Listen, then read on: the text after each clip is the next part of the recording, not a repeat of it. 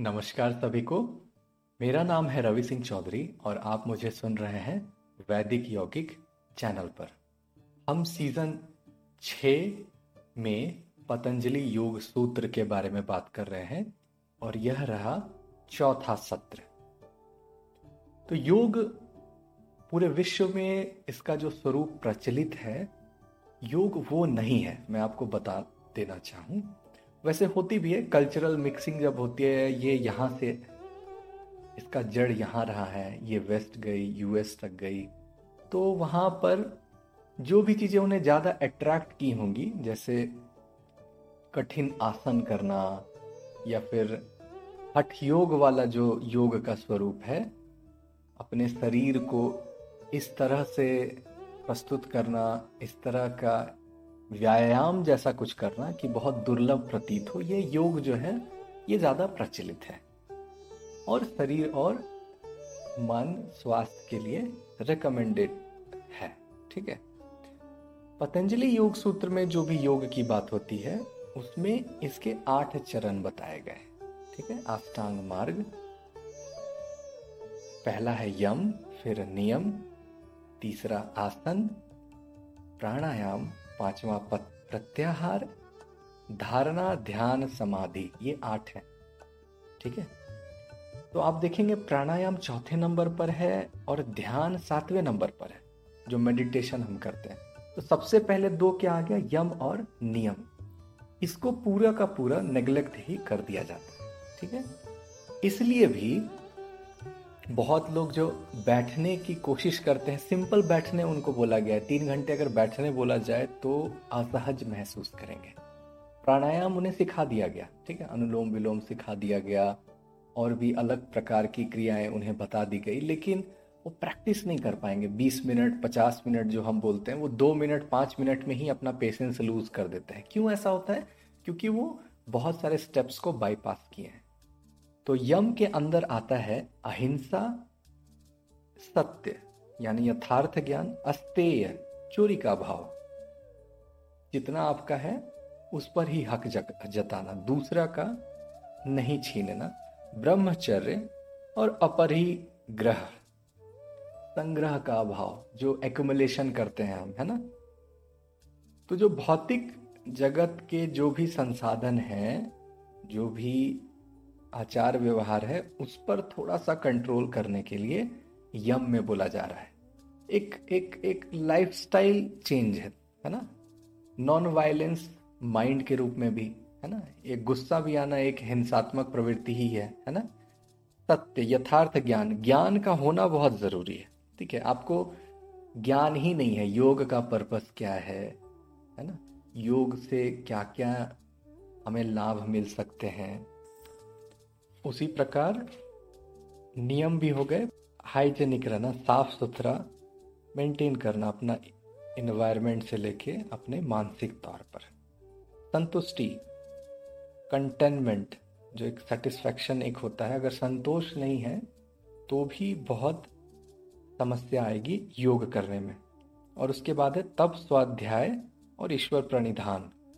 मतलब ultimate reality जो है कि गॉड का एग्जिस्टेंस है, devotion to God, tapa austerity and svadhyaya self study of ancient wisdom जो भी स्क्रिप्चर्स हैं, आप योग से संबंधित स्क्रिप्चर्स को पढ़ सकते हैं, उनका, उन पर लिखे हुए भाष्य को, जैसे व्यास ने भाष्य लिखा, पतंजलि योग सूत्र पे।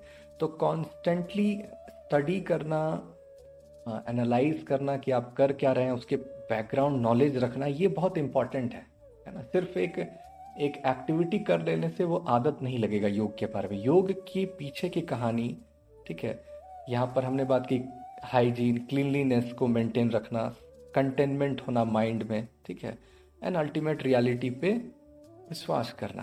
तो ये यम और नियम हुए, ठीक है, यम, नियम, इसके बाद आता है आसन, ठीक है।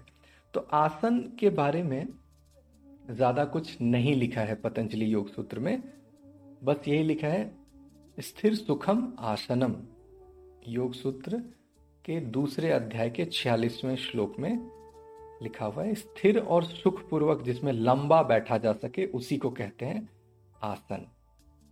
तो यम, नियम, आसन और चौथा हो गया प्राणायाम।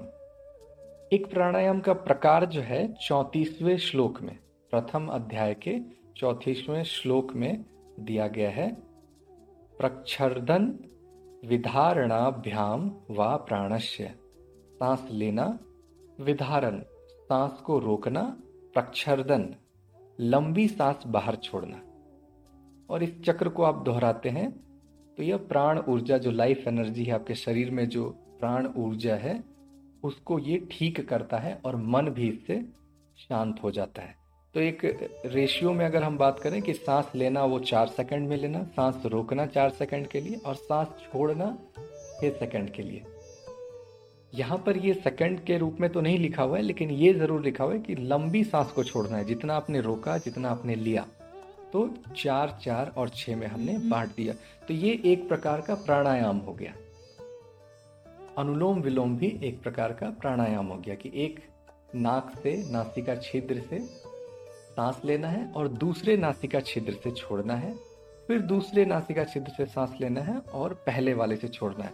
तो इस प्रकार की जो क्रिया है, जो श्वसन क्रिया है, सांस आप खुद से लेते हैं। आपको सोचना नहीं पड़ता है, लेकिन जब आप सोच कर करते हैं कंट्रोल्ड वे में करते हैं, अपने ब्रीथिंग फ्रिक्वेंसी पैटर्न को चेंज करने की कोशिश करते हैं तो वो प्राण का नया आयाम आप प्रस्तुत कर रहे हैं। तो ये प्राणायाम हुआ तो यम, नियम, आसन, प्राणायाम। पांचवा होगा प्रत्याहार। स्व विषया संप्रयोगे चित्तस्य स्वरूपानुकार इवेन्द्रियाणाम प्रत्याहार। पतंजलि योग सूत्र के दूसरे अध्याय का चौवनवा श्लोक। चित्त जब रुक जाती है, निरुद्ध हो जाती है तो इंद्रिय भी चित्त स्वरूप रुक जाती है। इंद्रिय जय होना प्रत्याहार है यह योग की पांचवी सीढ़ी है। हम ये शब्द बार बार सुनते हैं, अगर हम रामायण पढ़े, महाभारत पढ़े, या फिर चाणक्य के अर्थशास्त्र को पढ़े कि इंद्रिय जय होना कितना इंपॉर्टेंट है। आपकी जो सेंसेस हैं, वो आपके कंट्रोल में होने चाहिए। आपके जो सेंस हैं, वो आपको ड्राइव नहीं करने चाहिए। आपके जो इमोशंस हैं, वो आपको नहीं ड्राइव करने चाहिए। आप डिसाइड करेंगे कि आपके सेंस ऑर्गन कैसे काम करेंगे। तो ये स्टेज जब अचीव होता है, इंद्रिय जय जब आप होने लगते हैं तो आप प्रत्याहार के स्टेज में पहुँच जाते हैं। और ये तभी होगा जब आपने यम, नियम, आसन और प्राणायाम पर कमांड कर लिया है। उस पर विजय प्राप्त कर लिया उस प्रक्रिया को अभ्यास पूर्वक अपने जीवन में उतारा है और निरंतर आप उसको कर रहे हैं। निरंतरता बहुत ही ज़्यादा आवश्यक है। पतंजलि योग सूत्र के पहले अध्याय के चौदहवें श्लोक में ये बार बार आता है, स तु दीर्घ काल नैरंतर्य सत्कार सेवितो दृढ़ भूमि दृढ़ भूमि वाला अभ्यास वही होगा जो दीर्घकालीन होगा, लंबा होगा, निरंतर होगा रेगुलर होगा सत्कार पूर्वक होगा रेस्पेक्ट होगा। जो आप करना चाहते हैं उसके प्रति सम्मान होना चाहिए। क्यों आप कर रहे हैं? ठीक है? सम्मान नहीं है, मजबूरी में आप करेंगे तो वो लंबा ऐसे भी नहीं चलेगा। तो इस दृढ़ भूमि वाला अभ्यास से ही आप प्रत्याहार के स्टेज तक पहुँचते हैं। और एक श्लोक है जो योग के प्रति आपके डिसिप्लिन को बढ़ाता है, पहले अध्याय के बीसवें श्लोक में। श्रद्धा वीर स्मृति, समाधि प्रज्ञा पूर्वक इतरेशम योग के प्रति श्रद्धा से उत्साह आता है, उत्साह से स्मृति स्मृति से संस्कार बनते हैं, संस्कार से विवेक आता है और विवेक से फिर एकाग्रता होती है। रेफरेंस आपको एक्साइटमेंट देता है एक्साइटमेंट एक मेमोरी बनाती है, और मेमोरी फिर आपके बिहेवियर को डिसाइड करने लगती है, और बिहेवियर कॉन्साइंस को लाता है या फिर त्याग भी सकता है, ठीक है? और वो जो कॉन्साइंस है, वो जब आता है, तब आप फोकस कर पाते हैं, ठीक है? तो चौथे सत्र को यहीं पर समाप्त करते हैं, मिलते हैं अगले सत्र में, और योग के जो बाकी अंग बच गए हैं, उस पर फिर बात करते हैं। धन्यवाद।